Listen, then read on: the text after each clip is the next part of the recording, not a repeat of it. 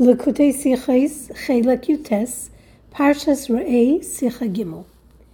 In this week's Torah portion, as Moshe continues his final address to the nation, he warns them to be vigilant of being led astray to follow false gods by a false prophet or by one's own dear ones. In chapter 13, Parak Yud Gimel, verses 7 through 11, Psukim Zayin through Yud Aleph, Moshe warns the nation, Ki esisicha achicha ben imecha, oy bincha, oy bitecha, oy eshes chekecha, oy re'echa, asher kenafshecha, biseiser. If your brother, your mother's son, or your son, or your daughter, or your beloved wife, or your friend who is close to you as your own soul, tempts you furtively and secretly, saying,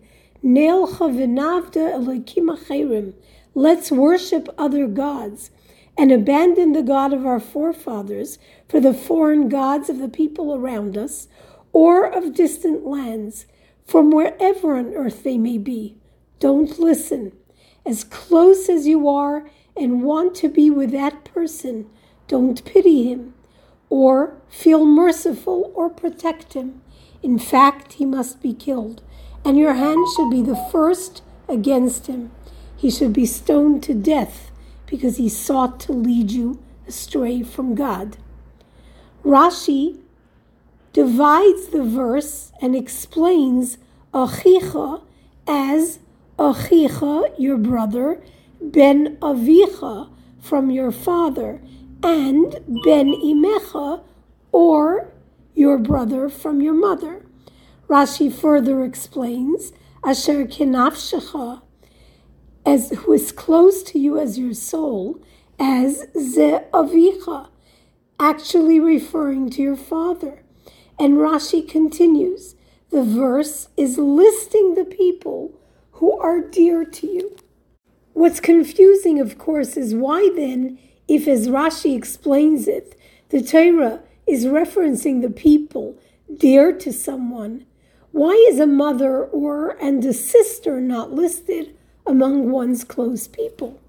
Now, knowing that Rashi answers all the difficulties that we encounter in a verse, and when Rashi has no explanation for a difficulty in the literal intention of a verse, Rashi will say, Eini idea, I don't know this, or something similar, in light of Rashi not addressing this question, we understand that Rashi doesn't see it as a difficulty and rather sees how it's understandable from the verse itself.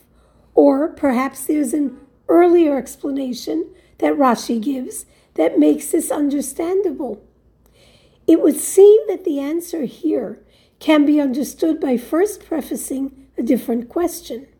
The Torah says Rashi is listing those dear to us. Why then not list a friend as one close to you? Why does Reacha in this verse, as explained by Rashi, become Asher Kenafshecha as Kizeh Avicha? This is one's father. The Re'em, a primary commentator on Rashi, says that in fact when Rashi explains Asher Kenafshecha, Ze Avicha, beloved like your own soul, this refers to one's father, the oi, the or, is just not there. It's missing. It's as though it says, Reacha, your friend, oi, asher kenafshecha, asher or as one who is close like your own soul. In other words, your father. Just as it says oi, or, before the word friend, re'echa, in the verse.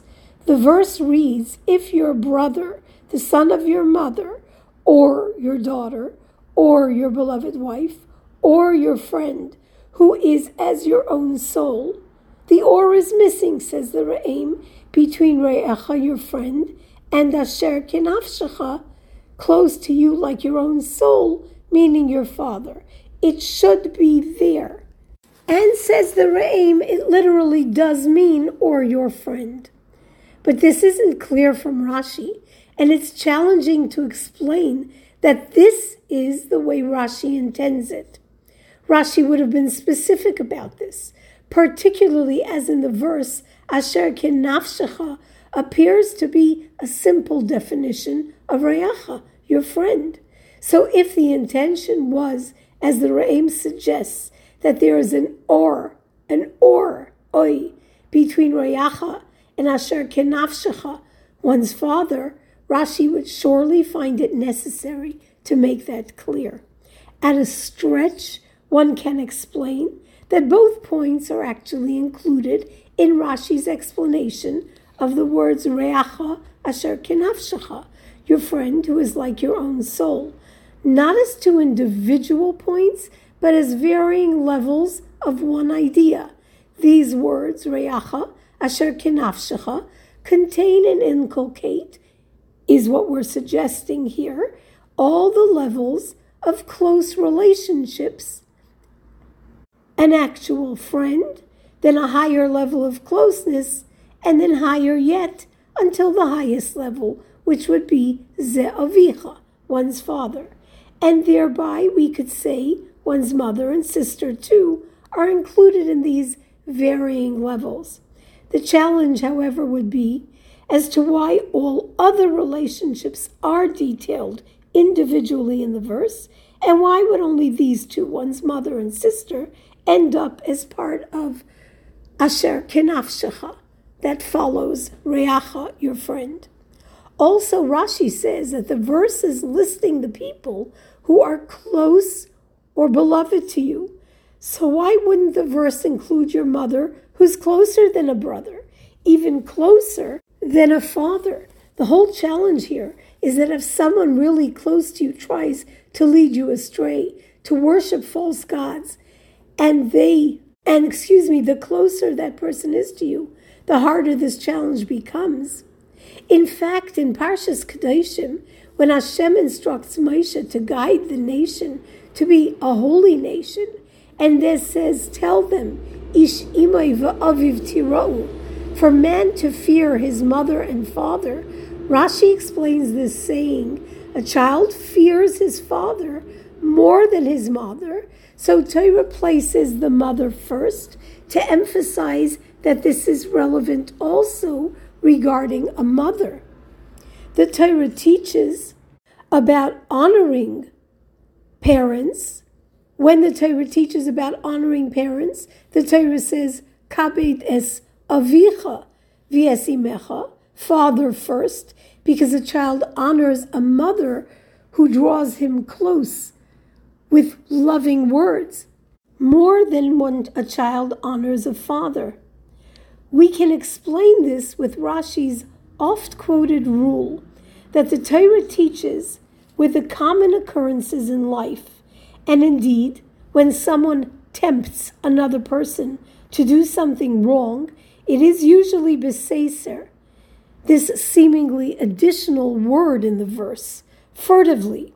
And if one adult furtively convinces another adult to stray and worship false gods, it's likely to be from these relationships mentioned and not likely from a sister or a mother.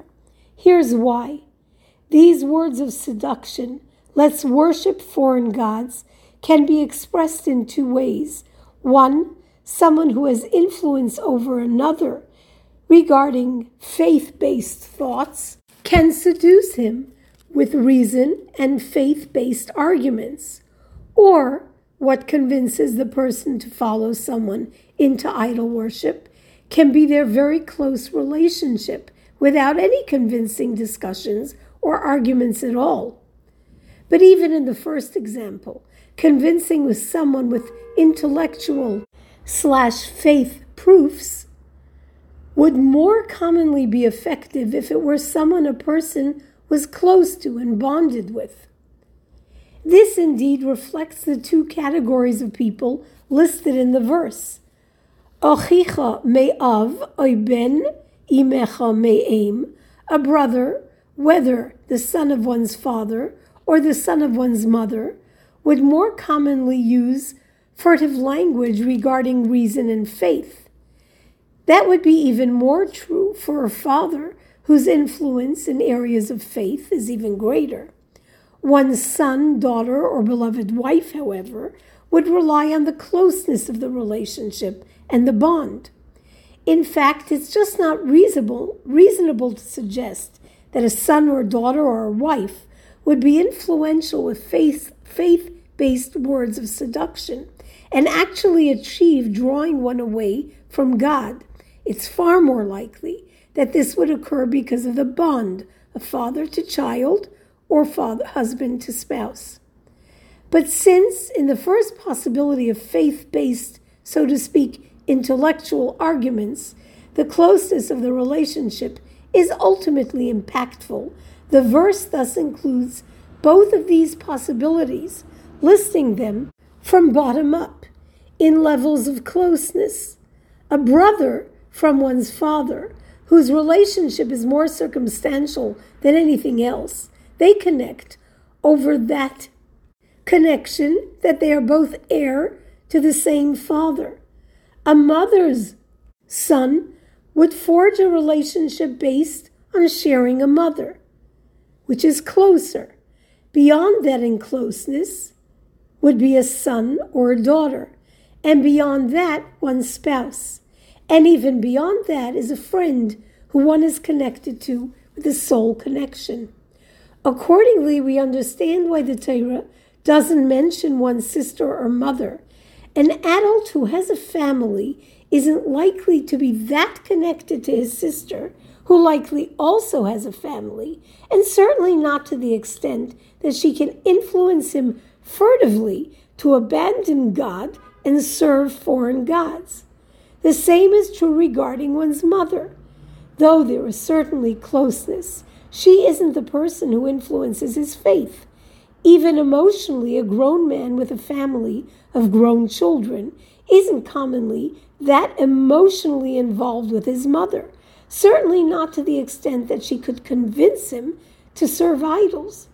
This would be different, certainly, to one who lived with his daughters or wife full time and is connected with them in a way where this kind of influence would be possible. One of the lessons in this verse is that all the levels listed reflect varying levels in human characteristics. This tells us that these can all sway us or we can be swayed in our divine service. And we cannot depend on only our human characteristics and even our intellect when serving God. More than that, even the intellectual characteristic of Chokhmah, which was represented in Rashi's explanation, Reacha asher kenafshecha ze avicha, your friend who is as your own soul, this is your father. And father is taught by the Alter Rebbe in Tanya to be the cognitive characteristic of Chokhmah, the father's spark that contributes and even sparks developed thought, where one's cognitive thought would negate the possibility of idol worship, even at this level, one must, one must be aware not to depend on or believe in one's own cognitive abilities because they are ultimately kinafshecha, bound up in self, and can thus also be swayed. The example of Rabbi Yochanan ben Zakkai suits this idea, who before his passing expressed I don't know where my soul will be led after my death, despite the fact that he never walked without tefillin and words of Torah. He doubted his essential selfhood. The way to be careful and vigilant is to live your Judaism in a state of intentional kinesis of Mesiras Nefesh, one's will completely given over to God, a state that transcends Chokhmah and thereby affecting the characteristics of self, beginning with Chokhmah and lower, thereby not only protecting oneself from being led astray, but finding the strength to follow God's ways. As it states in our Parsha, Acharei Hashem Elokeichem Teilechu, V'oisei Tira'u, V'es mitzvaysav tishmeiru, U'bekoiloi tishma'u, sidbekun. To fear only God, observe his commandments, hearken to his voice, and serve him and cleave to him.